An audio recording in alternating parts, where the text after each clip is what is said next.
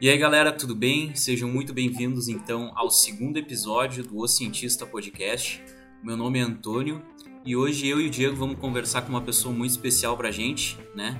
Uh, que assim como a professora Thaís do último episódio, ele também é uh, nosso colega de profissão é, e nosso professor. Fala aí, Diego. E aí, pessoal? Hoje a gente vai conversar com o Dr. Frederico, ele que é formado em biotecnologia, mestre e doutor também em biotecnologia, atuando principalmente na área de bioinformática, com ênfase na análise de dados biológicos para sequenciamento de genomas microbianos, né? E aí, Fred, seja muito bem-vindo e pode se apresentar um pouquinho mais. Uh, então, beleza, pessoal? Uh, muito obrigado pelo convite, Diego, Antônio. É, é um prazer estar aqui falando com vocês. Uh, é um prazer maior ainda, justamente pelo motivo que falou, nós somos eh, colegas de, de profissão, né, e uh, agora a gente já foi, eh, no caso do Diego, né, a gente já foi colega de, de laboratório, assim, né, e agora estou ministrando uma disciplina para vocês, então é, é, muito legal a gente ter esse tipo de conversa, sabe. E há pouco tempo atrás eu estava na pós-graduação também, é, é legal a gente trocar essas ideias, assim, né, é como, como eu estou vendo as coisas agora de um outro ponto de vista, né, então é interessante ter essa troca de, aí, de ideias.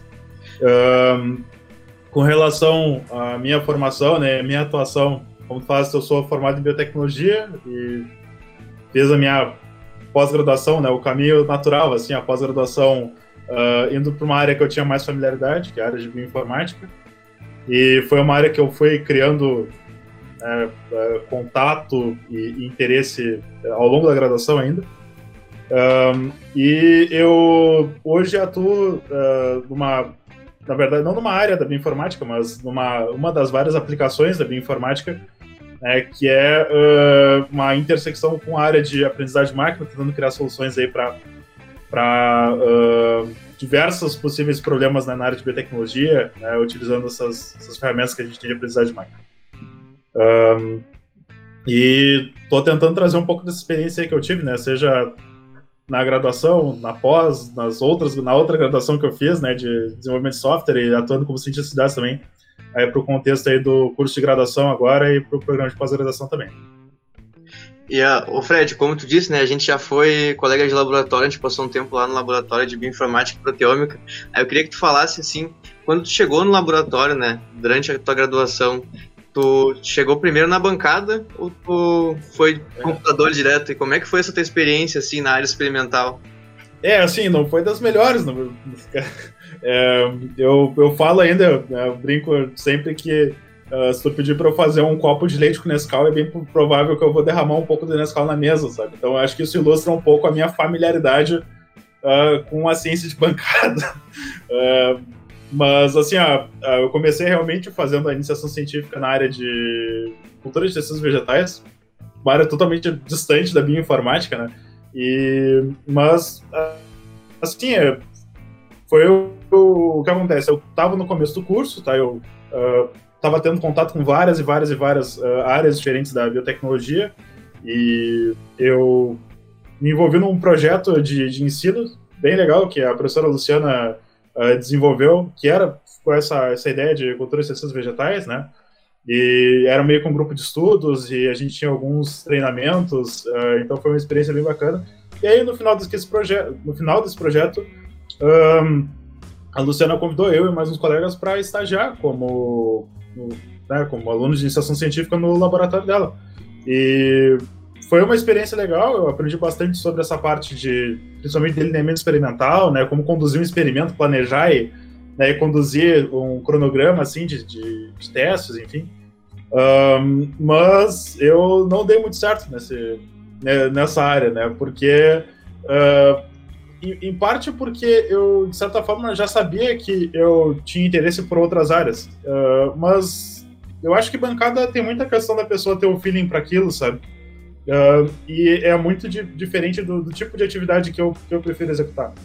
Uh, eu prefiro executar tarefas que geralmente envolvam criar alguma coisa e resolver um problema, sabe? E não tanto ficar uh, fazendo o método científico mais tradicional de ter uma hipótese, fazer um experimento para testar e esperar tantos meses para ter o resultado e tem que ficar fazendo replicata e às vezes ter um, um imprevisto e ter que reexecutar todo o experimento e perder seis meses de estudo. Então uh, eu acabei depois me direcionando para bioinformática, uh, porque eu já tinha familiaridade com computadores, inclusive bioinformática tinha sido uma, uma das áreas, por mais que eu não soubesse exatamente o que, que ela é, uh, tinha sido uma das áreas que tinha me feito escolher o curso, sabe? Porque para mim é uma das coisas mais interdisciplinares que tem é tu resolver problemas biológicos do computador, sabe? Mim, tipo, isso é uma coisa super legal, assim. E, então, uh, e como que foi que tu conheceu a biotecnologia, Fred? Uh, tipo, por que que tu escolheu esse curso? Eu garanto que quando tu entrou, tu era da segunda turma, né? Provavelmente não tinha muitas referências. Terceira, terceira. Da terceira? Isso. É, provavelmente Isso. não tinha muita referência de profissionais biotecnologistas naquela época, né?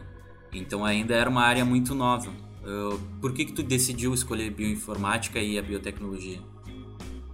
Sim, um, eu, na verdade eu escolhi mais ou menos da mesma época que eu estava fazendo o Enem, porque eu sou da primeira turma que entrou na biotech com o Enem, né? Uh, isso foi uma experiência bem legal também, porque foi uma das vezes que a primeira vez acho que mais que mais lugares diferentes, né, mais pessoas de lugares diferentes uh, vieram cursar biotech no UFPEL, assim. Então, a, a, as primeiras duas primeiras turmas eram de pessoas daqui, né? E a terceira turma quase todo mundo era de fora, assim. É porque a gente tem noção, né? Que a gente é acostumado com o Enem e é acostumado com todo mundo vindo de fora de vários lugares, né? Mas antes com o vestibular era praticamente só gente da UFPEL, né? É, é, vinha gente de fora mais para cursos mais tradicionais, né? Tipo medicina, odonto, direito, mas esses cursos mais novos, assim, né? Que e foi uma. E até que ela surgiu no contexto do Reúne, tá? Que para quem uh, não pegou essa época uh, que tá ouvindo aí, uh, foi um período, acho que as universidades, assim, deram uma, um crescimento exponencial em termos de curso, né? Em cursos novos, assim, principalmente. Uh, e, mas, assim, eu escolhi o curso uh, no último ano do ensino médio, quando eu estava perto ali de fazer o Enem, acho que foi um pouco antes de eu fazer o Enem. Uh, eu não estava bem certo que eu ia cursar biotecnologia, mas eu já sabia que existia e eu sabia que era uma área bem legal, assim. Um, eu, aqui em casa, a primeira vez que eu falei biotecnologia, minha mãe é formada em Química Licenciatura, e ela falou, ah, mas biotecnologia não é fazer iogurte? E, e aí eu, eu, não, eu acho que não, eu acho que a biotecnologia acho que é mais engenharia genética, assim, e em algum momento eu descobri que biotecnologia é as duas coisas, é tanto fazer iogurte, fazer queijo, fazer cerveja, e engenharia genética, e sequenciar genoma, enfim. Uh, mas eu escolhi o curso, então, quando eu passei no Enem, eu uh, tinha várias opções de curso e uh, foi o curso que mais me chamou a atenção porque eu sempre fui uma criança que gostou bastante de ciência. Uh, desde pequeno eu gostava de. desde pequeno eu gostava de dinossauros, gostava de computadores, gostava de tecnologia. E eu lembro que no, durante o ensino médio eu li o livro uh, que inspirou inclusive o filme Jurassic Park, que eu tenho até hoje aqui, inclusive, no meu armário. Uh, e o primeiro capítulo do livro é só falando o quanto a biotecnologia é, é a ciência que vai definir o, sabe, o, futuro da humanidade, basicamente, assim, como os principais avanços da medicina vão ser dependentes de biotecnologia. Isso meio que um, me fez abrir os olhos para essa outra área, sabe? Isso foi durante o ensino médio e quando eu vi que tinha um curso disso, eu achei super interessante. Um, eu já sabia a importância que, sei lá, o projeto Genoma Humano tinha, estava tendo para medicina, sabe? Tipo, eu acompanhava as notícias, eu lia, sei lá, revistas, tipo, super interessantes, Scientific American, assim, então uh, eu achava uma área super legal. Mas eu não imaginava que existia um curso disso. Eu imaginava, sei lá, que as pessoas formavam em medicina e depois ia estudar genética, e aí, sabe, essas coisas mais. tinha um caminho mais tradicional, assim. E em algum momento, tipo, eu vi que tinha esse curso, tinha essa área que eu achava muito interessante, que é bioinformática, que eu já consegui fazer a conexão de, ah, isso aqui então deve ser sequenciar genomas e, uh, sabe, que nem no Jurassic Park, uh, preencher buracos dos genomas com sequências de sapo, alguma coisa do tipo. Uh, então eu achei, eu achei uma área super legal, assim, por mais que eu não soubesse exatamente o que, que fazia, sabe. Um, então foi assim que eu escolhi o curso e foi, e foi meio assim, isso que me motivou a continuar, sabe, cada vez que eu Quanto mais eu estudava, mais eu via todo o potencial que a área tinha. Obviamente, eu sabia das, das restrições, das limitações uh, que existia principalmente na minha época, a questão do, da regulamentação, né? Isso era uma preocupação que eu tinha, a questão de um, como que, como de fato levar esse conhecimento, né? Que a gente aprende essas coisas legais que a gente aprende para o mercado. Mas felizmente, ao longo dessa da minha formação, uh, eu vi uma mudança gigante, sabe, em relação a como a biotecnologia era quando eu entrei, muito mais acadêmica, e aí, ao longo do meu curso, eu consegui ver empresas surgindo e, sabe, esses serviços que a gente vê, que se fala em artigos, se tornando realidade, sabe? Então foi assim que eu fui me direcionando para essas áreas e é assim que foi ocorreu minha formação, basicamente. Tu deu uma comentada ali sobre a questão da bioinformática ser uma coisa que tu consiga ver os resultados e aplicar em problemas e resolver, né? Eu, eu que toda a minha graduação fui da bancada, sei bem como é que é o, o contrário disso, né? É tu ficar repetindo o mesmo processo e recebendo resultados errados e ter que repetir até descobrir onde é que tá o erro, né? Aí agora, como eu tô aprendendo a bioinformática, eu tô vendo como os resultados eles aparecem assim mais na tua cara, é uma coisa que é, é mais visualmente agradável muitas vezes, né? É, esse, estudos de, de bancada, assim, né? Principalmente de biologia molecular, eles têm uma reprodutibilidade muito baixa. Tipo, às vezes tu vai fazer uma coisa, dar um resultado, e aí tu, depois no outro dia tu faz a mesma coisa do mesmo jeito e dá um resultado diferente. É, e não tem como saber onde é que tu errou muitas vezes, porque são microlitros, né? Na, bio, na bioinformática, o bom é que o programa te dá ali a parte que tá errada, sinaliza com uma setinha, é, uhum. essa, essa palavra tá escrita errada, aí tu muda e consegue arrumar.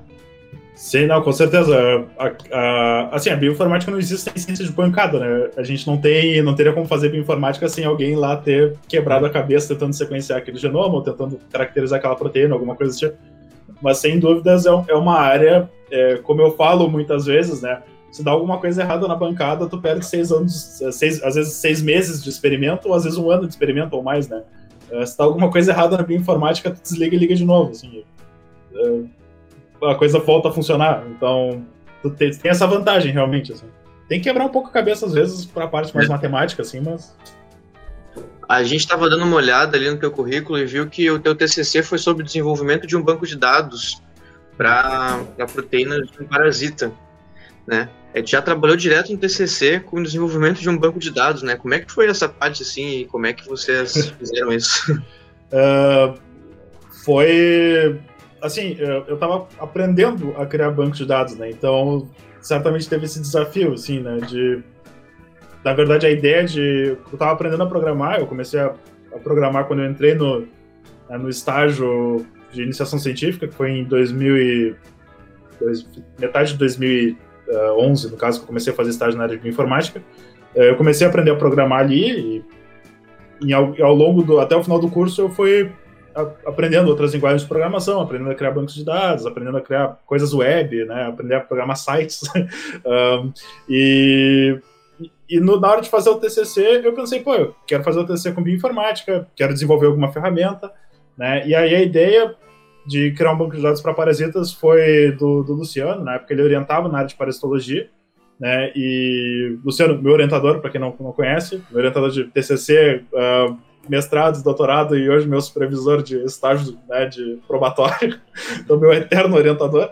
Uh, então, uh, esse, a ideia do banco de dados, se não me engano, foi dele, ele estava orientando na área de parasitologia, uh, e eu aproveitei também essa, esse, esse alvo de estudo, né, de, de criar essa, esse banco de dados para também estudar algumas tecnologias que eu tinha interesse. Então, na época mesmo, uh, tinha uma tecnologia que se chamava bancos de dados não relacionais, que era uma nova forma de criar banco de dados, basicamente.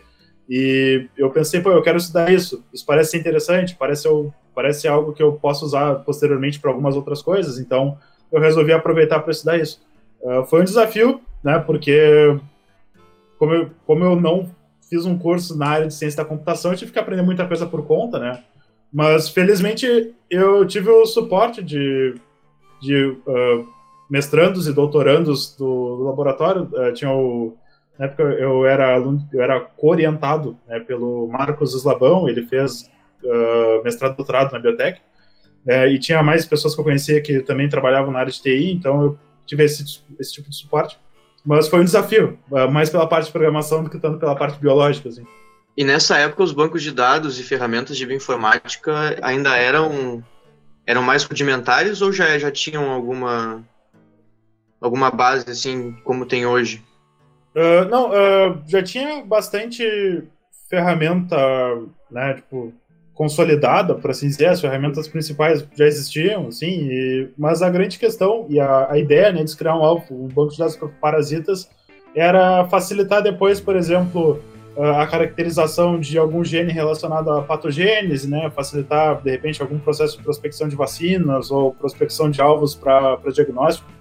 É, esse era o principal objetivo na, na criação né, de um banco de dados para cestódios, né, que como eles são um grupo é, com vários organismos interessantes aí para a parte de saúde humana, né, que a gente pudesse ter, de repente, uma, uma base centralizada para fazer esse tipo de prospecção, assim. E, e Mas já tinha várias ferramentas. E nessa, nessa parte que tu estava aí no final da graduação, uh, tipo, a pós-graduação sempre foi uma primeira opção para ti? Tu já te enxergava como professor hoje? Ou tu pensava em trabalhar em alguma empresa de biotecnologia? Ou talvez alguma empresa que tu pudesse aplicar esses teus conhecimentos de bioinformática na época, né? Assim, eu não era a única coisa que eu considerava. Então, tipo, eu pensava, bom, eu tenho, eu, tenho a opção de fazer o mestrado, ou eu tenho essas empresas aqui que eu sei que dependem de, de bioinformática, mas eu pensava que é, o melhor seria fazer o mestrado e fazer o doutorado por questão de complementar o conhecimento, sabe? Eu tive pouco tempo para consolidar o meu conhecimento de bioinformática e eu achava que eu ainda não sabia o suficiente para poder ir para uma. Né, e, enfim, criar um, um, de fato um produto de bioinformática ou criar um serviço de bioinformática ou, ou trabalhar para uma empresa com bioinformática. Então eu tinha visão, eu tinha ciência de que uh, eu ainda precisava consolidar mais meu conhecimento em algumas coisas. Né, então eu pensei, bom, acho que é interessante eu fazer um mestrado, eu vou poder dedicar 100% para complementar esse meu conhecimento. E eu já sabia o que, que eu precisava estudar, é, eu preciso aprender a programar direito, né? Código no começo sempre é cheio de garras, né? Então eu preciso aprender a programar melhor, eu preciso aprender mais, sei lá, sobre sequenciamento de nova geração.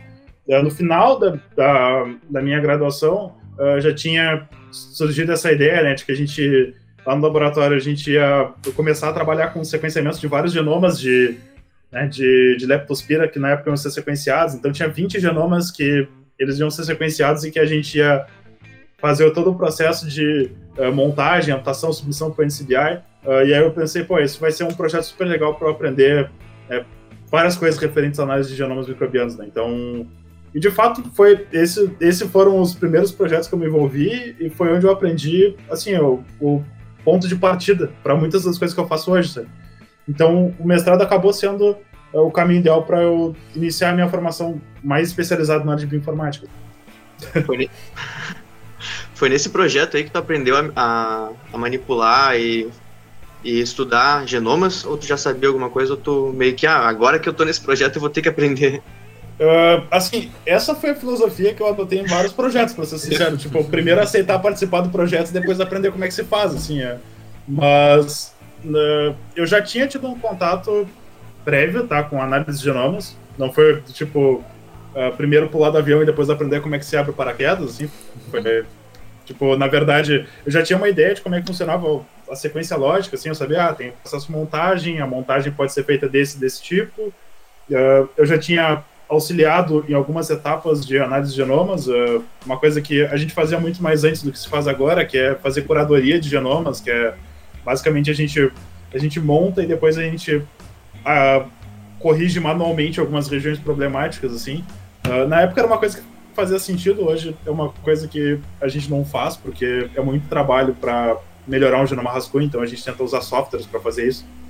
Um, mas eu já tinha feito várias etapas mais manuais, assim, e quando a gente ia ter esse projeto de sequenciar vários genomas uh, de bactérias, tipo, eu pensei, bom, isso vai ser um gancho interessante para um projeto de mestrado também. Então, eu, sim, eu aprendi uh, uh, muitas coisas na prática. Por exemplo, como rodar várias, as mais diversas ferramentas de montagem de genoma, eu aprendi dentro desse projeto. Um, sei lá, como anotar um genoma. O meu projeto de mestrado, inclusive, ele foi construir uma ferramenta né, de, de anotação de genomas. E to, toda a ideia de como construir essa ferramenta surgiu desse projeto. Né? Qual, o que, que eu preciso ter no genoma anotado, uh, enfim, qual, como é que o resultado tem que sair no final, né? Como é que o resultado vai no CBI, por exemplo. Então, uh, foi, foi meio aprendido ao longo desse projeto. O que, que essa parte de anotação de genômica faz mesmo?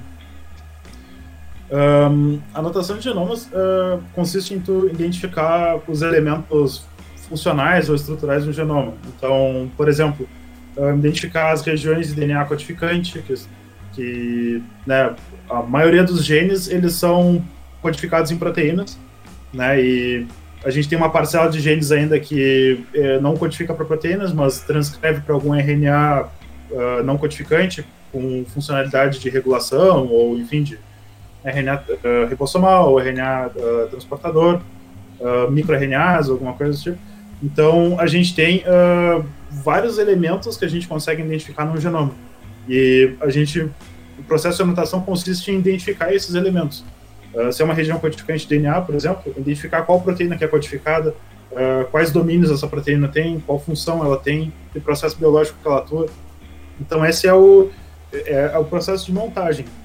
Mas o processo de anotação é o que a gente entende como a, a parte inicial de qualquer caracterização de genoma. Né? E aí, claro, depois a gente tem as análises posteriores, né? Por exemplo, se a gente vai ah, fazer vacinologia reversa, né? A gente parte da anotação do genoma. Se a gente uh, vai fazer alguma análise, sei lá, de, de SNPs, né? A gente tem que ter um genoma anotado para saber o que, que, onde é que estão ocorrendo esses SNPs, né? O que está sendo afetado com esses SNPs. Então, a anotação de genoma é hoje a base, assim, para praticamente tudo que a gente faz com a análise de genoma. Bom, e como que foi essa, essa jornada no mestrado, assim, Fred? Tipo, do primeiro contato, quais foram as coisas que, que deram errado, as coisas que deram certo? Porque acho que com ciência, assim, a gente nunca consegue fazer as coisas darem certo numa, numa, uma primeira vez, assim. Uh, como que foi para ti isso, tipo, uh, as coisas... É que eu não sei como era na bioinformática, né? Porque eu penso que a bioinformática, tipo, tu pode trabalhar da tua própria casa, assim, tu não precisa estar tá no laboratório, na bancada, né? É, dá, dá para trabalhar de casa, mas eu, eu, por mais que isso hoje pareça uma coisa óbvia, na época eu ia pro campus para fazer informática, sabe? E eu fazia coisas de casa também, mas eu também ia pro campus. Assim. Hoje parece uma coisa meio sem sentido, para ser sincero, mas. Uh, isso, uh, isso até 2018, né? 2019, isso aí. 2000, é, 2019 é, é, era assim ainda. é, é, exato, assim, tipo, é uma coisa que hoje ela é, né, é meio óbvio, assim, que a gente pode fazer qualquer coisa de casa, mas. Uh, claro que tem, tem a questão de ir pro laboratório, não é só ir pro laboratório para fazer o que precisa, né? Interagir com as pessoas, é, sabe? Trocar ideias, esse tipo de coisa. Então, tem uma justificativa. Uh, mas foi muito engraçado que uh, a, a, a, primeira ideia que eu tive com um projeto de mestrado, por mais que eu tivesse envolvido com esse projeto aí de sequenciamento de genomas, não foi trabalhar com sequenciamento de genomas, foi uh, ter um outro projeto mais relacionado com a área em que o, que o Luciano desenvolveu pesquisa se alguma coisa envolvendo docking molecular e, e lectinas. E eu lembro que eu baixei lá um programa de docking, baixei algumas estruturas lectinas e tentei usar para prever a quantidade fina de, da lectina contra alguns carboidratos diferentes e deu errado, assim, sabe? Tipo, o algoritmo não conseguia prever. E assim foi um dia que eu testei aquilo e em um dia eu pensei, meu Deus do céu, meu mestrado vai dar errado, porque, sabe? Uh, eu pensei, meu Deus, tudo, tudo vai dar errado. Assim, esse era, o nível assim, do ataque de ansiedade. Assim. E obviamente depois uh, eu vi que tinha várias outras coisas para fazer, e aí surgiu essa ideia de, bom, eu tenho essa outra oportunidade que tem esse projeto com genomas que eu posso tentar desenvolver alguma coisa dentro. Tipo, eu vou ter que tocar ele, uh, e a gente tinha. E aí então a gente começou a pensar, bom, vamos pensar no projeto envolvendo, de repente, uma ferramenta para montar e anotar genomas uh, e fazer todo o processo de forma automática.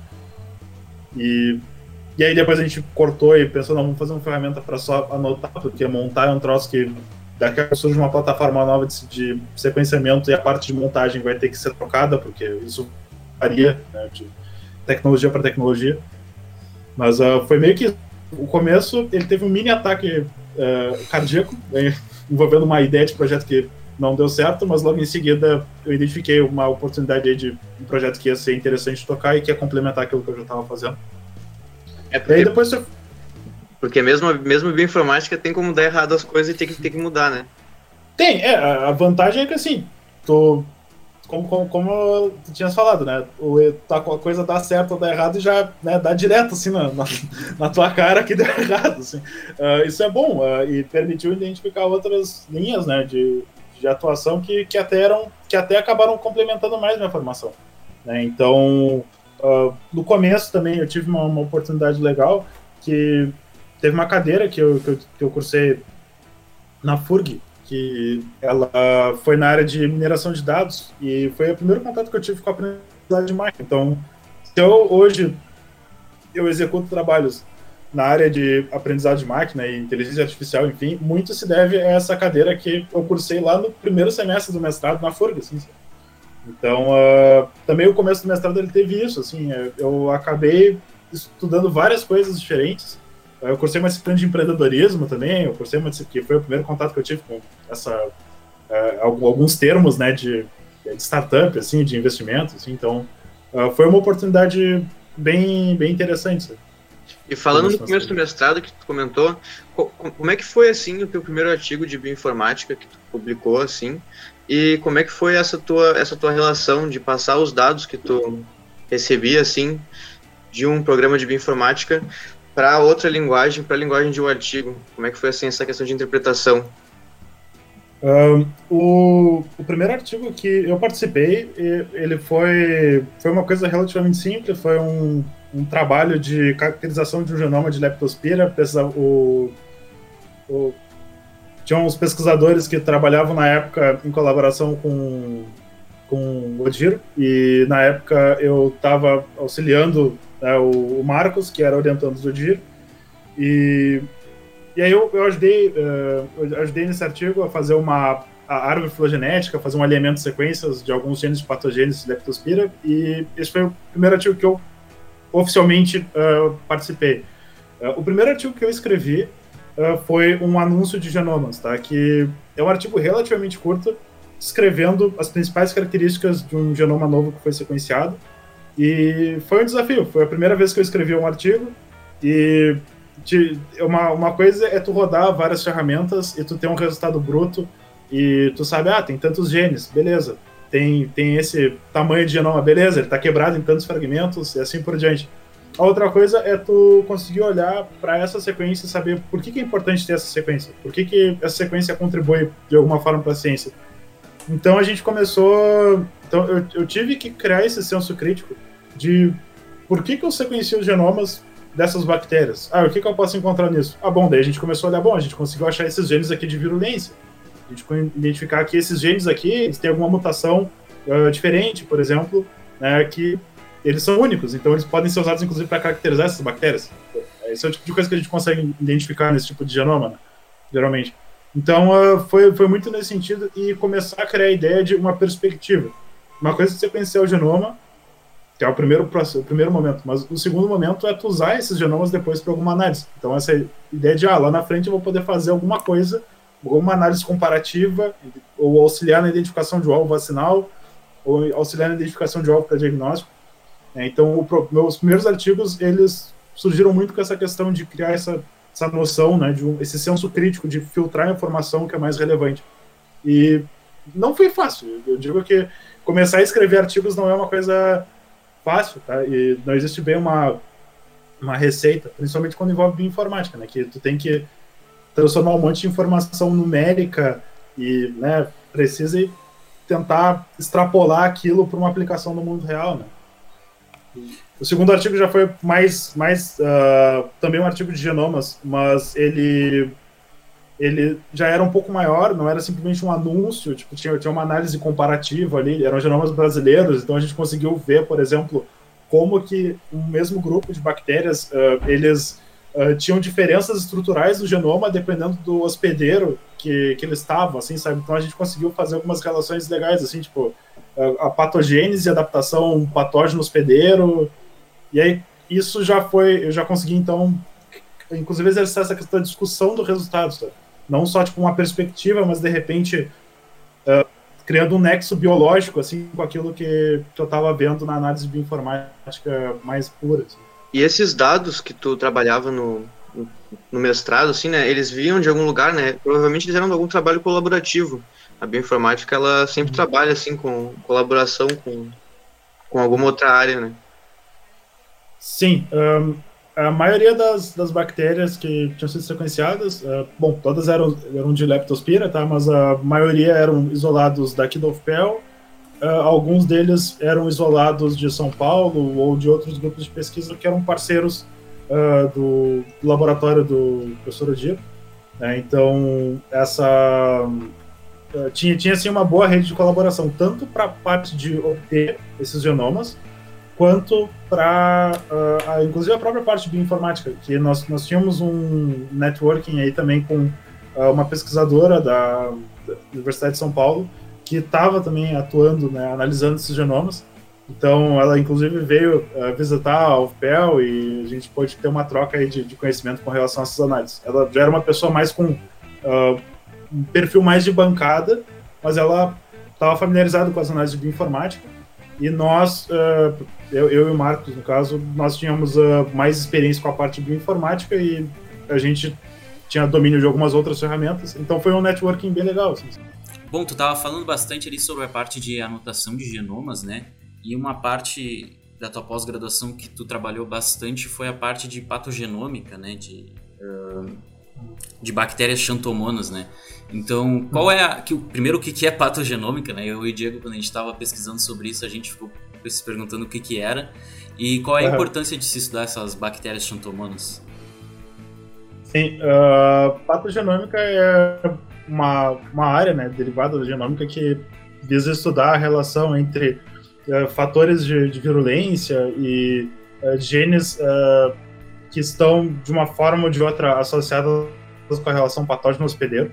E no meu doutorado eu estudei uh, alguns genes associados a, a esses processos uh, em bactérias do, do gênero Xanthomanthus. São bactérias que elas têm um impacto uh, bastante bastante expressivo em, na, em plantas né, de, de, relevância econômica. Então, a gente pensar arroz, feijão, é, soja, são espécies que elas são hospedeiros e são infectadas, né, por bactérias desse gênero. Então, e essas bactérias, elas, muitas vezes, elas conseguem uh, resultar em perdas econômicas nessas, né, nessas commodities, né, na produção dessas commodities. Uh, então, no doutorado, meu principal alvo de estudo foi uh, fazer uma análise do pangenoma dessas bactérias. E pangenoma é uma análise que a gente faz do conjunto de genes presentes uh, em um determinado grupo de organismos. Tá? Então, uh, a gente tem, por exemplo, um gênero de bactérias, a gente tem todo um repertório gênico que existe naquele gênero de bactérias. Então, imaginem que uh, a gente tem, sei lá, cada, cada bactéria tem um número de genes aí variando entre 5 mil, 6 mil, ou às vezes algumas menos, 3 mil genes, a bactéria em si. E essa bactéria ela pode compartilhar muitos desses genes com outras bactérias da mesma espécie.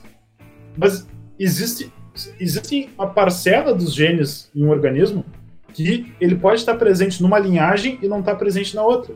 Então, por exemplo, a gente pode ter bactérias do gênero Escherichia coli, do, do gênero Escherichia, como por exemplo Escherichia coli, que elas têm genes de resistência que por algum motivo não está presente numa outra bactéria do gênero Escherichia, e isso confere resistência e isso facilita, por exemplo, ela né, sobreviver num organismo, mesmo organismo sendo tratado com antibióticos, né?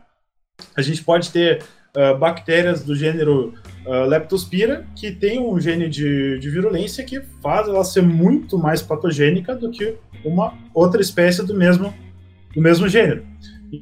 Então a gente consegue, através da análise pangenômica, a gente consegue definir quais genes que pertencem ao que a gente chama de genoma núcleo, que é aqueles, aqueles genes que são compartilhados entre todos os membros daquele grupo, e quais, uh, quais genes pertencem ao genoma acessório, né, que são aqueles, genoma, aqueles genes que eles não são essenciais para a existência daquele organismo, mas que contribuem né, de uma certa forma para a sua sobrevivência, para a sua patogênese. Né?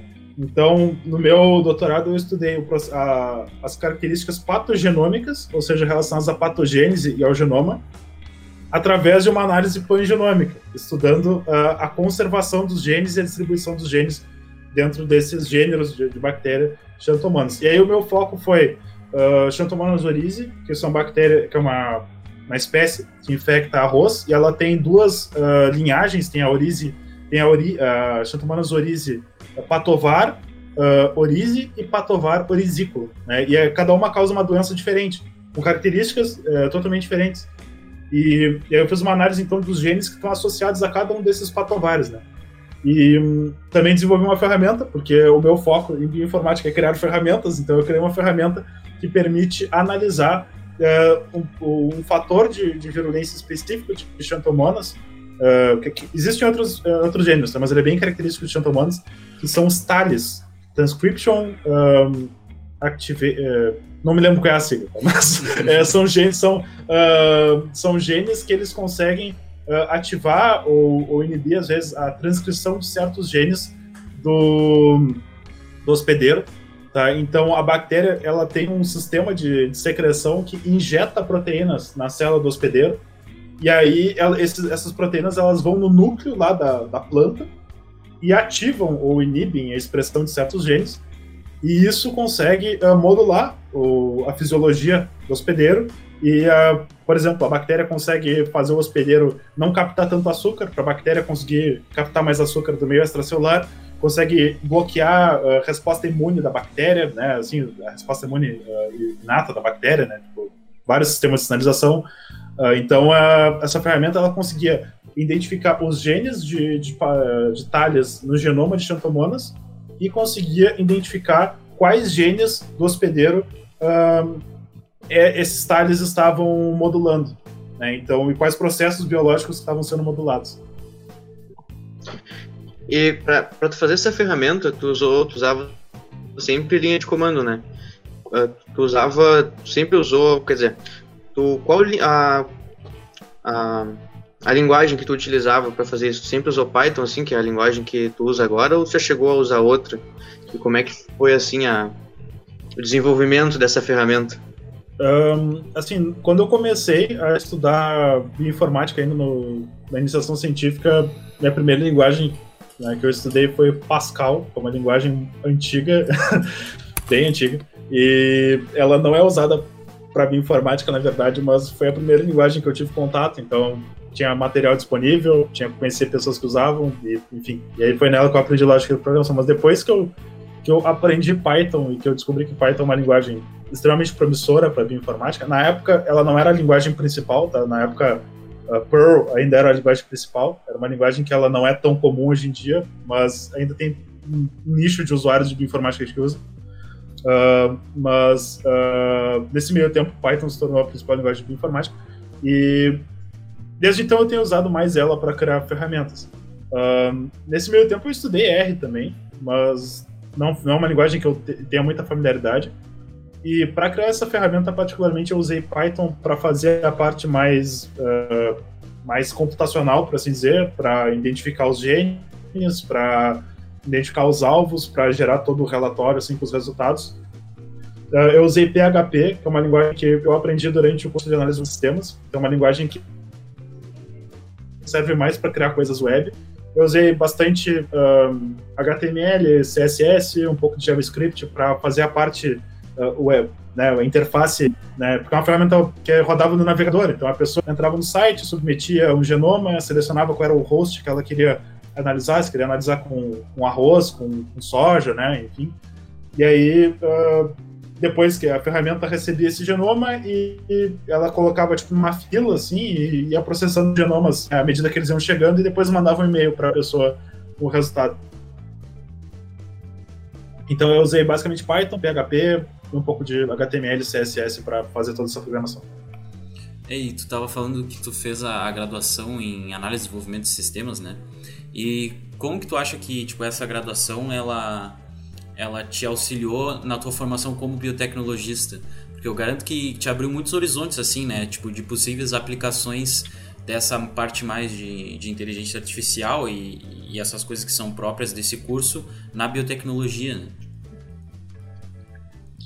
Sim, essa a ideia de fazer uma segunda graduação na área de, né, de, de computação, de, de informática, na verdade ela vinha desde que eu terminei a graduação em biotecnologia, né? Eu, eu, pensava, bom, eu vou fazer o mestrado, mas eu quero fazer uma segunda graduação para complementar uh, o que eu o que estou fazendo, né, de, de bioinformática, porque eu sei que isso aqui vai me ajudar muito. Eu sei que é muito difícil aprender tudo que eu preciso de programação sozinho, por mais que eu já conseguisse fazer várias coisas, eu sabia que eu não estava fazendo da forma mais apropriada. Tipo, eu conversava com colegas, né, que, que com amigos, no caso, que uh, trabalhavam na área de TI, eles sempre falavam de uma tecnologia nova, eu pensava, pô, eu queria saber fazer tal coisa, eu queria, né, tá familiarizado com essa técnica, ou eu simplesmente queria estar fazendo menos códigos com gambiarra, né? Então, eu pensei, bom, eu preciso formalizar o conhecimento, né? E aí eu durante o mestrado eu não, não consegui dar início, eu fui dar início né, no segundo ano do doutorado nesse curso. E foi, para mim, foi extremamente importante, não só pela questão de aprender a programar né, aplicações seguindo boas práticas. É, para mim, isso, esse era o objetivo inicial, né, aprender a, aprender a programar direito, por assim dizer. Mas também pela questão de ter um contato com o mercado, sabe? Ter uma ideia de como é que é, um, como é que é, tipo, o, a forma como uma, uma empresa, ela ela vê né, o, os seus problemas e o que, que ela busca no profissional. Uh, e isso, isso foi mais fácil de ver no curso de análise de desenvolvimento de sistemas, talvez inclusive do que seria num curso de ciência da computação, por exemplo, porque uh, o curso de análise de desenvolvimento de sistemas ele é muito relacionado com o mercado.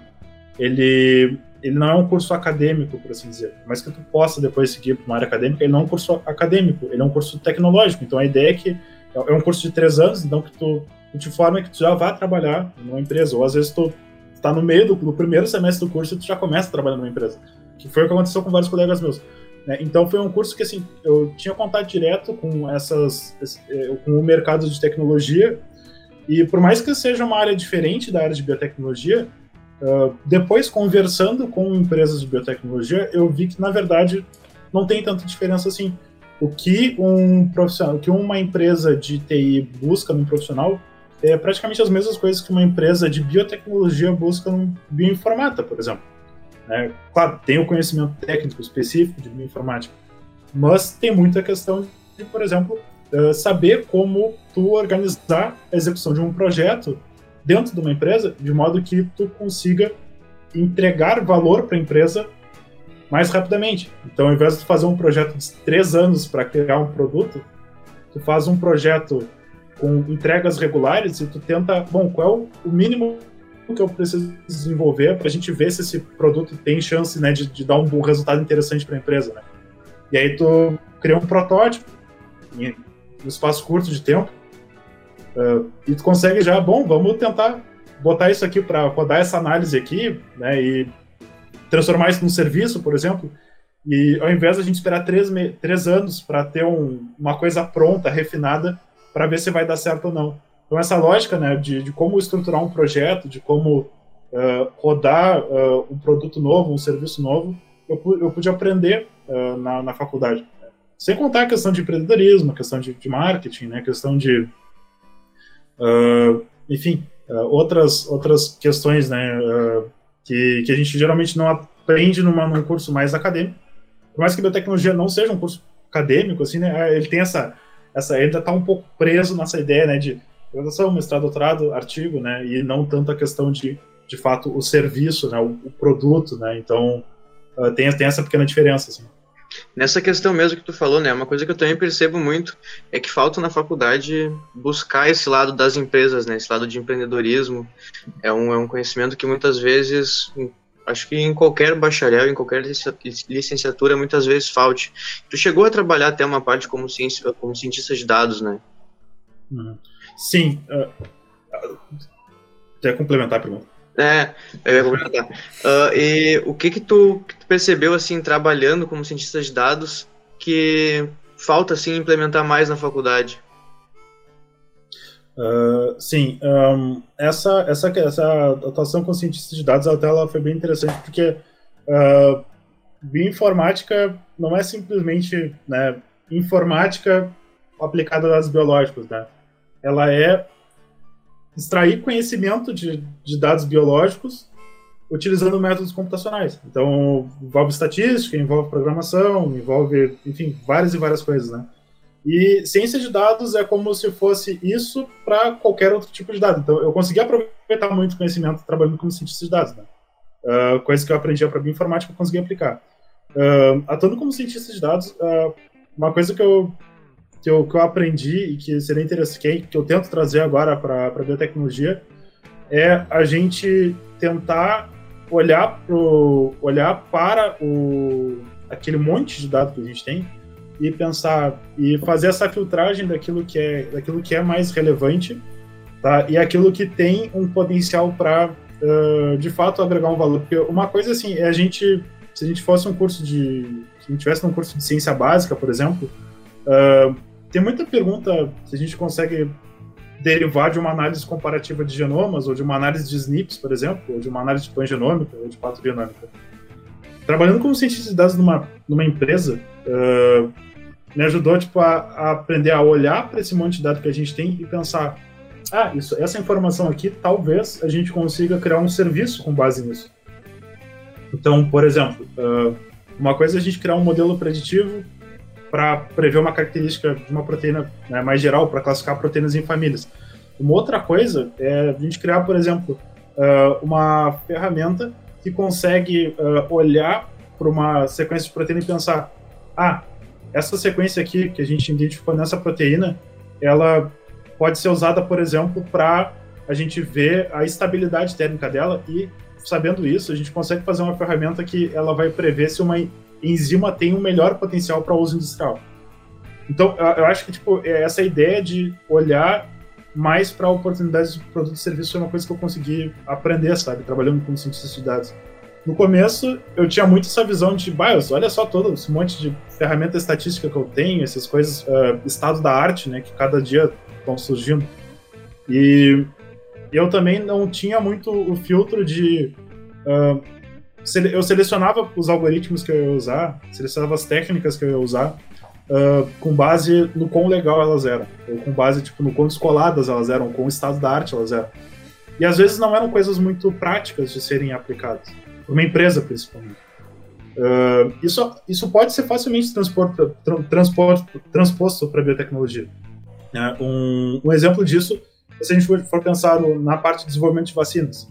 Um, a gente tem vacinas que elas foram desenvolvidas usando tecnologias já consolidadas como é o caso da Coronavac, que elas usam, poderiam usar tecnologias muito mais eh, inovadoras, mas que talvez não fossem práticas de serem empregadas, né?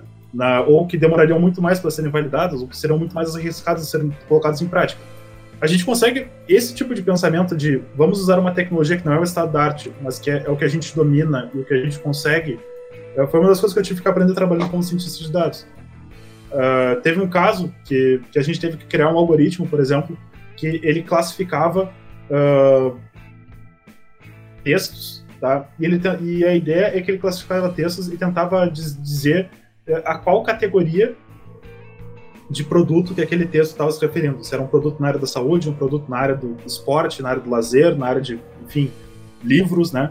Uh, e a gente tinha várias formas de fazer isso. E a forma mais sofisticada seria a gente criar uma rede neural extremamente complexa para fazer essa classificação. E isso não seria aplicável porque a gente precisaria de muito dado e a gente precisaria de uma máquina muito potente para depois ficar rodando isso para todos os dados que a gente tinha. E aí a gente acabou decidindo que a gente ia usar um modelo mais clássico, mais simples, mas que conseguia rodar tudo que a gente precisava e gerar o relatório no final das contas uh, numa velocidade muito maior. Então a gente optou por esse, esse modelo mais simples. E se a gente tivesse optado pelo modelo da rede neural, provavelmente a gente, a gente ia conseguir um resultado mais acurado. Mas a gente ia demorar muito mais para conseguir entregar valor para a empresa com essa rede neural, porque a gente ia demorar muito mais para rodar, a gente ia gastar muito mais e talvez o retorno de investimento que a empresa tem em gastar para chegar aquilo, gastar em recurso humano e ter o resultado, não ia valer tanto a pena. Então essa ideia de retorno de investimento foi uma das coisas que eu tive que aprender também. Aproveitando que tu falou em rede neural, né, já fazendo um recapitulamento da, da aula, uh, o que, que dá para a gente aplicar assim dessa parte de redes neurais e inteligência artificial na biotecnologia? Eu acho que é uma das coisas que provavelmente esteja mais em alta assim no meio da bioinformática, que é toda essa parte de utilizar. Eu acho que esse é um dos patamares que a, a computação é a mais elevada, né? É, as redes neurais elas são né, o que a gente são as responsáveis pelo que a gente chama hoje de a nova primavera da inteligência artificial. Uh, prima, uh, primavera porque a inteligência artificial a gente na história dela, né, a gente diz que ela tem momentos de verão e momentos de inverno, tá? Momentos de verão é quando tá todo mundo com hype na área, tá todo mundo pensando, ah, isso aqui vai ser o futuro, isso aqui vai revolucionar a humanidade. E isso acontece desde os anos 50. E geralmente esses momentos de grande hype, eles são sucedidos de uma certa frustração, porque uh, os pesquisadores criam muitas expectativas com os algoritmos, e aí depois os investidores ficam frustrados, porque demora mais do que né, esperavam para ter o retorno, e aí tem um inverno, né? Tipo, eles cortam o investimento em IA, e aí isso aconteceu nos anos 70, anos 80, anos 90, e aí depois uma nova tecnologia surge, e aí tem o hype, e aí assim por diante. E hoje em dia a gente está numa primavera de novo, que a gente está. Uh, e, e, a grande diferença é que hoje uh, as empresas de fato estão usando redes neurais, estão usando inteligência artificial a fundo para gerar serviço. Então acho que esse é o principal diferencial hoje. Uh, se a gente tem um, um Gmail que ele uh, classifica né, spam de forma automática, por baixo dos panos ele está usando uh, inteligência artificial para fazer isso. Se a gente tem um Google Tradutor que consegue traduzir de qualquer língua para qualquer língua, ele usa inteligência artificial e usa redes neurais para fazer isso. E a gente viu há pouco tempo atrás, acho que um dos grandes avanços na área da, da aplicação de redes neurais para biotecnologia bioinformática né, e biologia estrutural, que foi o AlphaFold, né, que é esse algoritmo que consegue prever a estrutura de proteínas uh, usando redes neurais e com uma assertividade uh, muito maior né, do, do que os métodos de bioinformática mais clássicos. Assim. Uh, então, assim, na área de biotecnologia, uh, sem dúvida, uh, as redes neurais e a inteligência artificial, de modo geral, ela é uma ferramenta extremamente valiosa. tem uma tem uma ferramenta agora desenvolvida pelo pelo Google que ela se chama Deep Variant e é uma ferramenta para que ela consegue olhar uma análise de SNPs e ela consegue classificar com muito mais assertividade quais SNPs eles são SNPs de verdade e quais SNPs eles são artefatos do sequenciamento, artefatos do alinhamento de leitores. É, então, também uh, supera né, com uma boa margem os métodos tradicionais e a tendência é que a gente veja cada vez mais essas ferramentas baseadas em inteligência artificial uh, elas sendo usadas. E, e é uma oportunidade interessante para biotecnologistas, principalmente para aqueles que estão né, entrando na área de, de bioinformática, porque hoje em dia criar modelos de aprendizado de máquina e criar redes neurais é muito mais fácil, é algo muito mais democratizado do que era, por exemplo, quando eu comecei a, a estudar aprendizado de máquina. A gente teve um, né, uma criação de novas tecnologias, ou como a gente chama, novos frameworks, né, que são códigos que a gente usa para construir as nossas aplicações, que facilitam muito esse processo. A gente não vai chegar a ver isso nessa, nessa disciplina de bioinformática avançada, mas a gente provavelmente vai ter cursos aí uh, sendo ofertados para a comunidade acadêmica e inclusive para o público externo que vão envolver uh, cada vez mais uh, essa, essas áreas né, da, da aprendizagem de máquina que usam redes neurais. Então vocês vão poder ver que é algo mais democratizado e o biotecnologista que ele conseguir olhar para essas, essas ferramentas e enxergar uma possível aplicação, ele certamente vai ter uma vantagem enorme, tanto academicamente como profissionalmente. Como exemplos de aplicação, a gente tem desde uh, fazer análise de variantes com mais assertividade, prever estrutura de proteínas, prever características de proteínas, por exemplo, uh, identificação, sei lá, de domínios, ou, no nosso caso, a gente tem utilizado agora uh, redes neurais, no meu grupo de pesquisa, para acelerar o processo de busca por similaridade de sequências, então é usar como se fosse um BLAST baseado em redes neurais e é muito mais rápido que o BLAST uh, que a gente está acostumado a usar. Uh, a gente tem uh, prospecção de moléculas novas né, para fins terapêuticos, então as redes neurais elas podem ser usadas para gerar moléculas novas, moléculas que não existem na natureza, elas conseguem aprender né, o que, que caracteriza uma molécula terapêutica e ela ir gerando randomicamente uh, várias moléculas diferentes que depois a gente pode usar uma outra rede neural para prever se aquela molécula consegue inibir, por exemplo, uma enzima ou, ou, ou, bloquear um receptor associado a uma certa doença. Então é uma área que, assim, para a biotecnologia, hoje em dia, ela é uma ferramenta extremamente importante. É isso que tu estava falando sobre a democratização dessa área. Uh, realmente acho que a parte da inteligência artificial e da, da, aprendizagem, da aprendizagem de máquina uh, cresceu muito nos últimos anos, né? E como tu falou, hoje em dia é muito acessível, porque, por exemplo, a gente usa o Google Colab nas aulas, que a gente consegue facilmente usar pelo navegador, não precisa baixar nenhum tipo de programa, né? E ali dá pra gente desenvolver códigos na, na linguagem Python, né? E com certeza isso faz diferença para a biotecnologia. Eu acredito que cada vez mais vai se democratizar assim, o acesso ao conhecimento da programação e vai ser mais usual, né? Acho que é uma área que vale a pena todo mundo acabar investindo uma hora, porque só tem a crescer.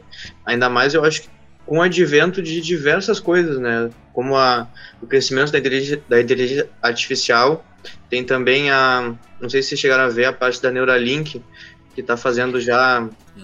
Que já está fazendo testes em, em macacos com agrupando a inteligência artificial, já conseguindo conectar com a vida, assim. Então eu acho que na próxima década é uma coisa que vai é. estourar os limites que a gente conhece. É, mas com também. Certeza. Uh, não, pode falar, Fred. Uh, não, com, com, certeza, assim, a, a gente está num momento tá, aqui de, de desenvolvimento tecnológico tá, que envolve inteligência artificial, envolve biotecnologia, obviamente, a gente tem outras coisas, né, que estão cada vez mais comuns. A gente tem é, internet das coisas, por exemplo, que a gente tem não só os nossos né, produtos do dia a dia, nosso computador, nosso, sei lá, celular, mas a gente tem tá, pulseiras, a gente tem relógios, a gente tem equipamentos domésticos, e isso se estende, obviamente, para a área de, de ciências da vida. A gente tem equipamentos de laboratório que eles já têm conexão com a internet, a gente consegue. Né, e agora imagina, a gente consegue agora controlar esse tipo de coisa, por exemplo, com o Neuralink da vida. Então, uh, essas áreas elas vão, de certa forma, convergindo, para todas acabarem uh, sendo uma grande área. É, isso é um fenômeno que uh, o pessoal chama de uma, é, uma singularidade tecnológica. Gente tem um ponto em que todas as áreas são interdisciplinares, elas estão se comunicando e as possibilidades são infinitas a partir desse momento. Então a gente certamente está chegando num momento de singularidade tecnológica.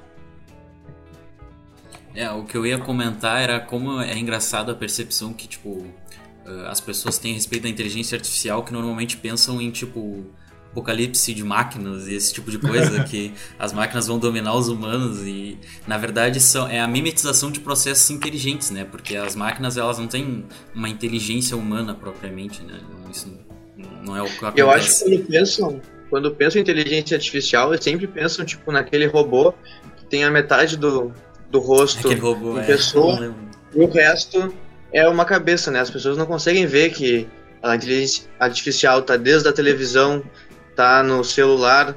A inteligência artificial, ela tá em muitas e muitas e muitas coisas, assim, já no dia a dia das pessoas que muitas vezes elas não conseguem ver.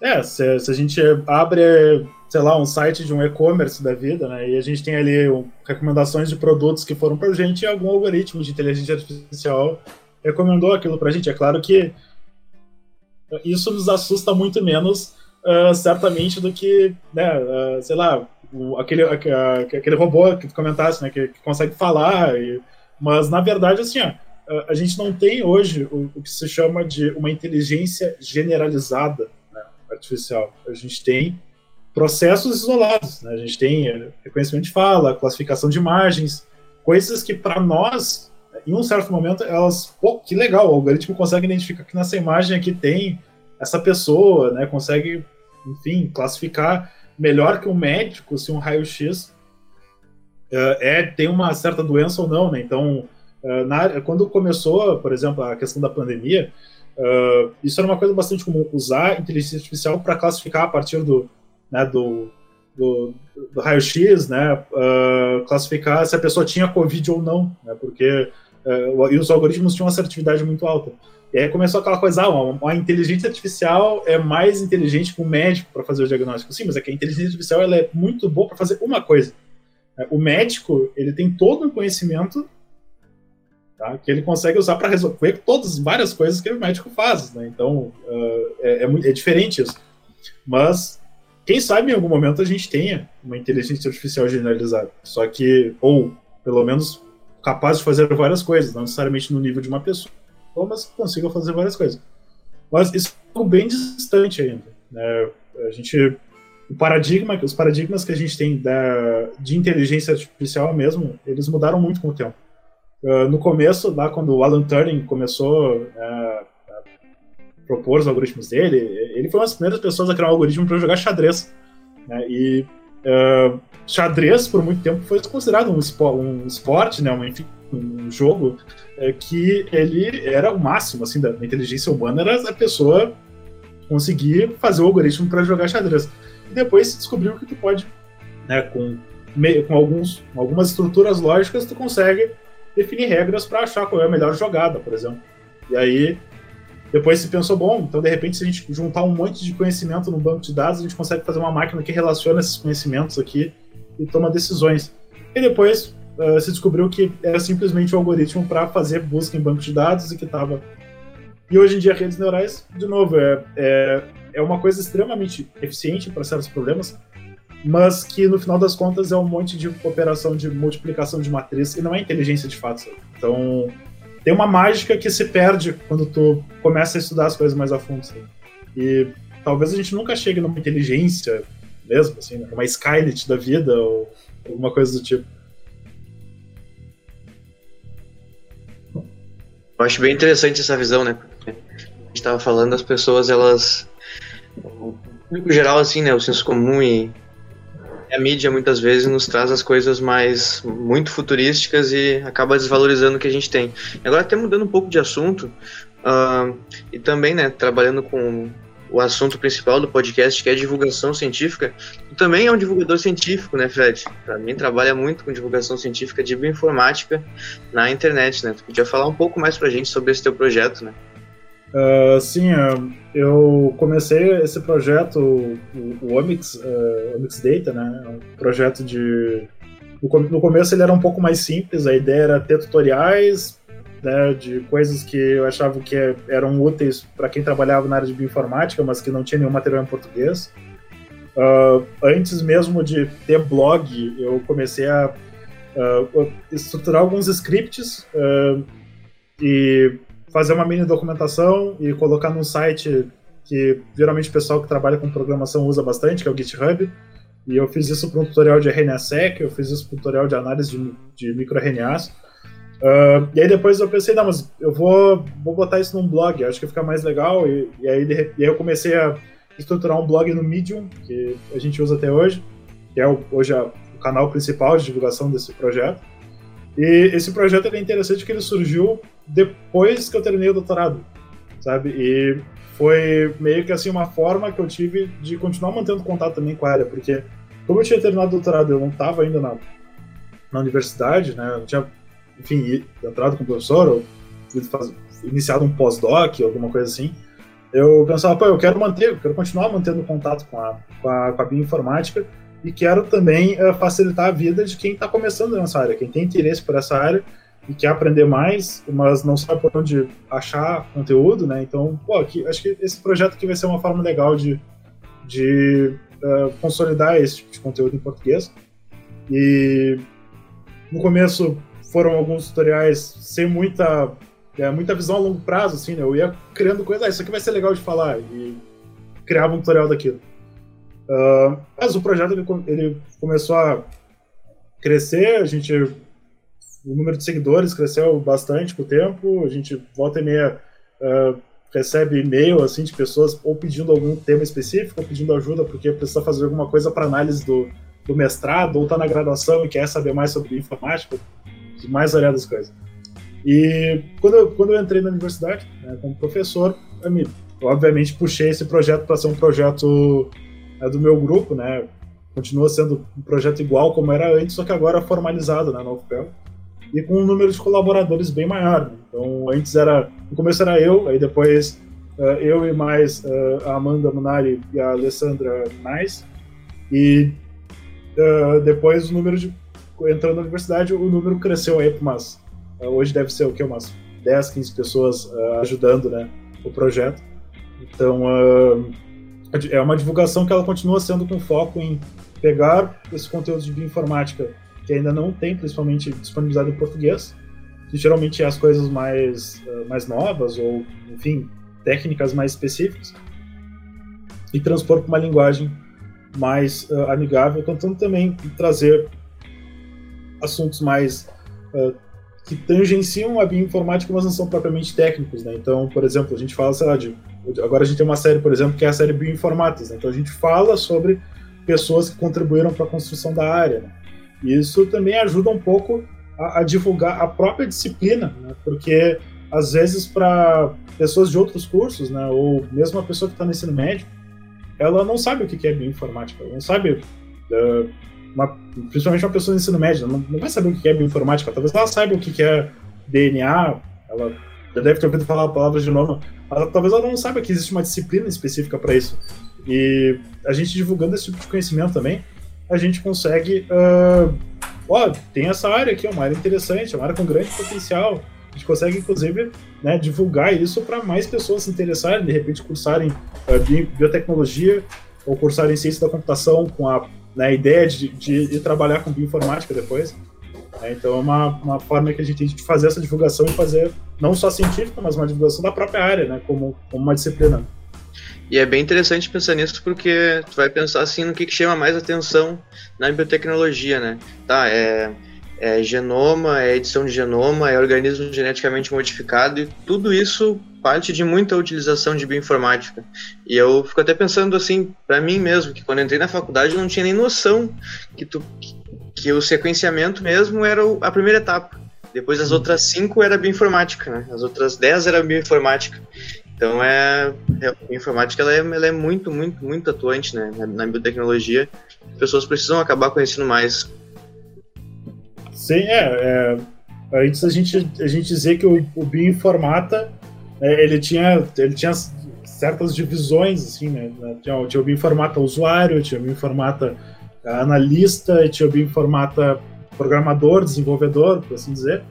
Uh, mas hoje em dia, na verdade, esse bioinformata usuário, uh, ele não é um bioinformata usuário, ele é, sei lá, é um, é um imunologista usuário de bioinformática. Talvez ele não vá, ele não precisa saber o, o né, criar bioinformática, mas certamente se ele vai trabalhar com imunologia hoje, ele precisa saber usar ferramentas de bioinformática.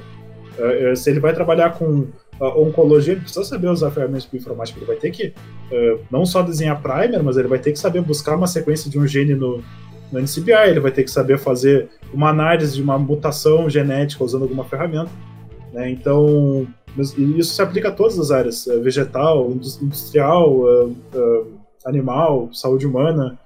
Né? E, e a, bi, a bioinformática uh, como área, ela, ela só existe, na verdade, para dar suporte a todas essas outras disciplinas né, que, que dependem dela. Assim. Então, independente, hoje em dia tu tá...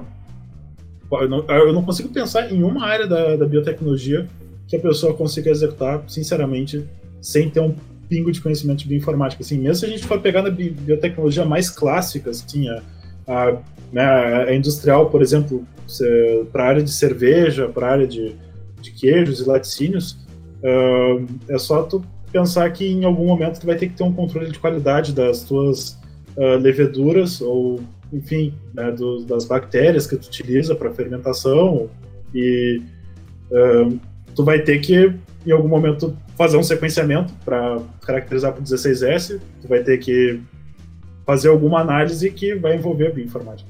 Então, hoje em dia, tu não consegue escapar, independente da área que esteja, da biotecnologia, em algum momento tu vai esbarrar na bioinformática. É, por mais que tu não faça, tu vai ter que pagar alguém para fazer, né? Tu vai ter que ter aquela, aquela informação, aquele conhecimento disponível ali para complementar o teu trabalho.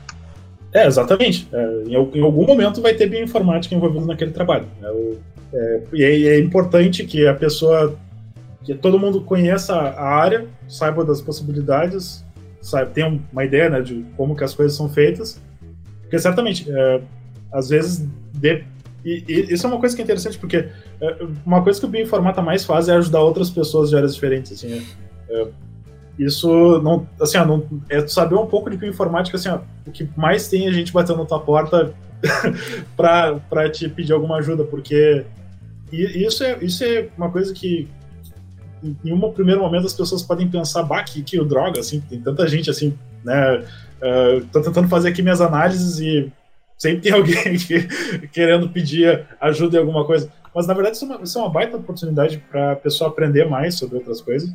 E uma, Né? E sem contar que uh, isso te abre oportunidade em praticamente tudo que é setor. O bioinformática ele, ele tem oportunidades né, em, em vários, uh, em várias áreas de aplicação. Ele consegue reaproveitar esses mesmos conhecimentos tanto para saúde humana, quanto para uh, área vegetal, quanto para industrial. Né? Então, é importante ter esse tipo de, esse tipo de demanda na área, né? Porque isso que ajuda né, o desenvolvimento da tecnologia. É, a gente estava falando antes ali sobre a parte da ciência mais básica e a ciência aplicada, né? E acho que a, a, parte da bioinformática é uma parte da biotecnologia que é muito a ciência aplicada mesmo, assim, né? E que, tipo, como tu falou, uh, todo tipo de empresa, de todo tipo de área tem demanda desse tipo de serviço de, de informática, né? Não da bioinformática, mas quem o bioinformata obviamente tem muito conhecimento sobre programação e isso é, é tipo aplicável em qualquer tipo de setor, né? Sim, sim. Se a gente for parar para pensar, por exemplo, o que a gente aprende em bioinformática vai desde as coisas específicas, né, biológicas, então, por exemplo, analisar dados de sequenciamento de geração, mas vai programação que tu aplica para qualquer coisa, vai estatística que tu aplica para qualquer tipo de dado. Né? Isso, isso abre oportunidades muito legais e isso também uh, permite tu pensar uh, em uh, soluções para diversas áreas, não só da biotecnologia, mas diversas áreas. uma coisa que é legal é que assim, a pessoa que, que atua com, com bioinformática ela consegue pegar um, uma solução e rapidamente prototipar pensar numa solução e rapidamente prototipar e criar uma coisa que resolve o problema de alguém. Não necessariamente vai ser um serviço, vai ser um produto que ela vai monetizar, né? Mas é, ela consegue né, criar soluções de ponta a ponta, né? Que vão pegar um dado, vão gerar um resultado, vão... Isso é muito interessante. E tem uma, uma demanda super legal uh, na, em diversos setores, né? Então, uh, se a gente for pegar, por exemplo, empresas que prestam serviço na área de bioinformática, vai olhar assim, ó, os mais diversos clientes que elas têm, né? Vai, vai desde, sei lá, uh, setor de cosméticos, precisa de bioinformática para de repente caracterizar moléculas que estão testando para criar um novo produto, vai desde setor petrolífero, buscando caracterizando, sei lá, amostras complexas e buscando de repente enzimas que podem ajudar algum processo industrial. Uh, vai enfim, em setor alimentício, né, que caracterizando né, amostras de micro-organismos lá que foram coletados, né, de, e o objetivo é detectar, sei lá, algum organismo deteriorante daquela, daquele setor, né. Então, é, isso é muito interessante. Voltando um pouco para a parte de extensão e comentando mais um pouco sobre o teu projeto, o que, que tu podia dizer para a gente que trabalhar assim, levando ciência para outras pessoas contribuiu tanto para o teu desenvolvimento acadêmico, tanto para o teu desenvolvimento pessoal, assim, né, de ter que levar, muitas vezes, como tu disse, uh, o conteúdo de bioinformática que a gente tem de uma forma ou inglês ou mais condensada para pessoas que não sabem nada de bioinformática. Sim, uh, eu acho que o, uma, uma, coisa que é muito que é muito uh, importante da extensão e que ela nos agrega bastante na formação é, ela nos força a pegar esse conhecimento que a gente adquire e a entender esse conhecimento num nível que a gente consegue explicar com analogias mais uh, corriqueiras, mais do dia a dia, né? Então, uh, eu, acho que esse, é a, é, é, a prova de que tu realmente entendeu um assunto, sabe? Você consegue explicar aquilo com uma, de uma forma amigável, de uma forma uh, didática, essa é a prova que tu realmente entendeu aquele assunto. Então, é muito fácil tu não entender o assunto e tu explicar para alguém e tu usar vários jargões técnicos, sabe? E aí a pessoa vai ver aquela tempestade de termos complexos e vai achar que tu entendeu o assunto porque tu explicou com aqueles termos técnicos, sabe?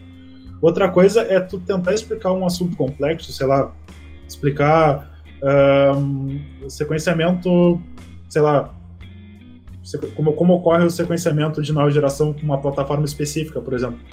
E tu tentar quebrar isso em elementos que podem ser explicados com aquilo que qualquer pessoa sabe.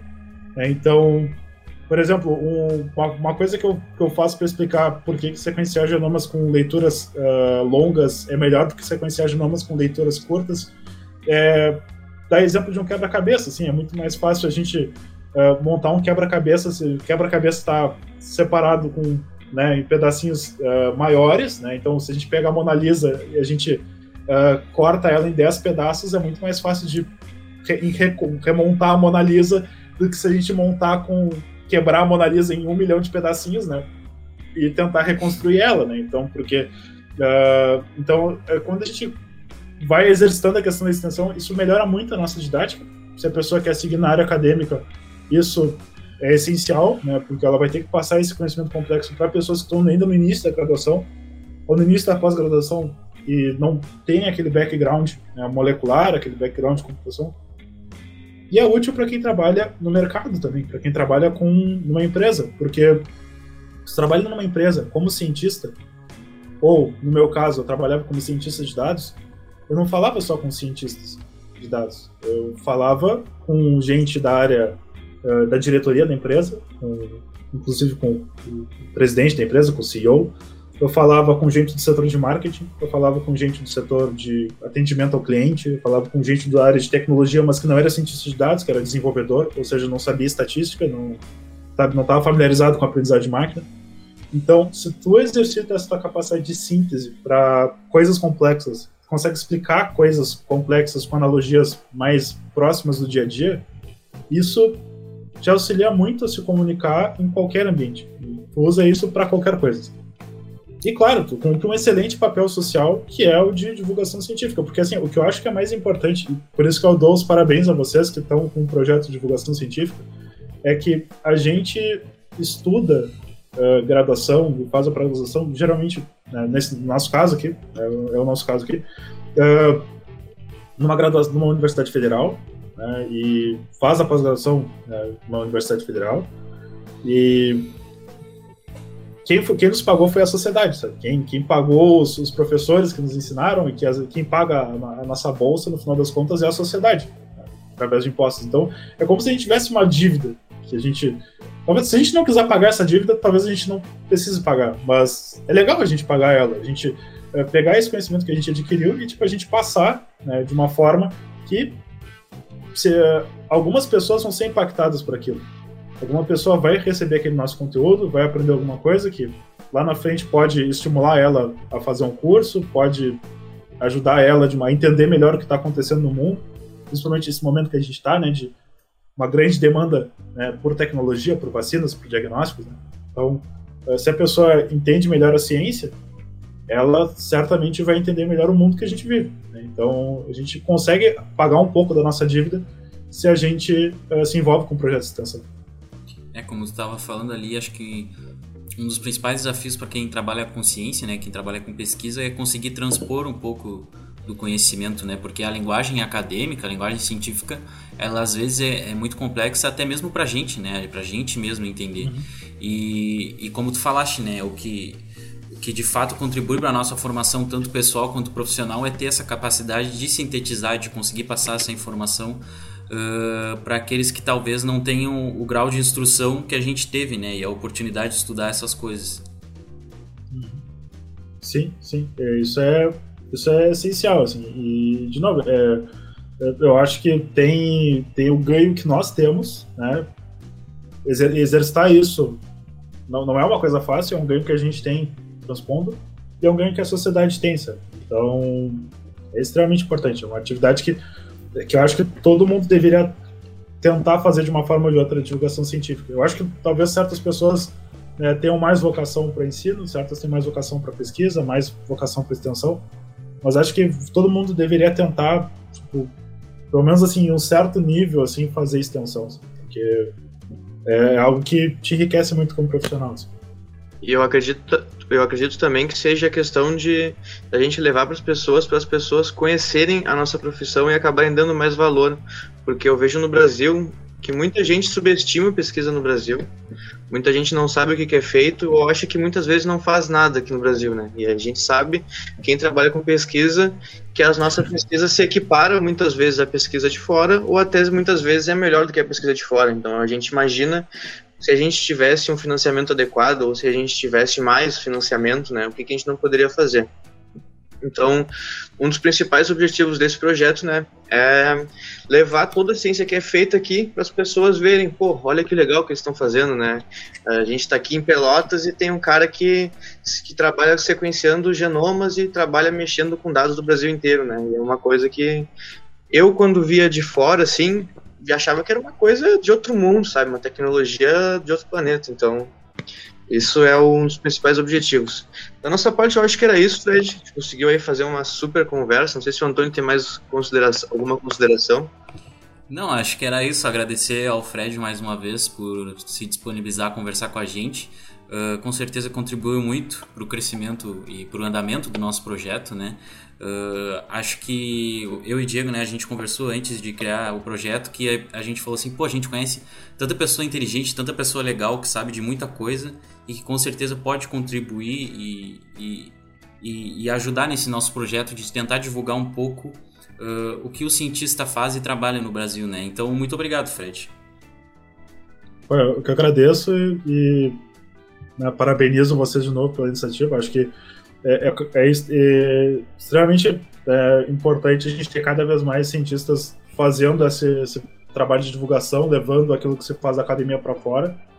Eu acho que a academia ela pecou em parte, tá, no, no passado, por se manter um pouco fechada quanto à divulgação, sabe? Então, eu acho que o, a gente viu, né, nos últimos anos essa questão das pessoas começarem a demonizar uh, a universidade, uh, achar que é balbúrdia, enfim.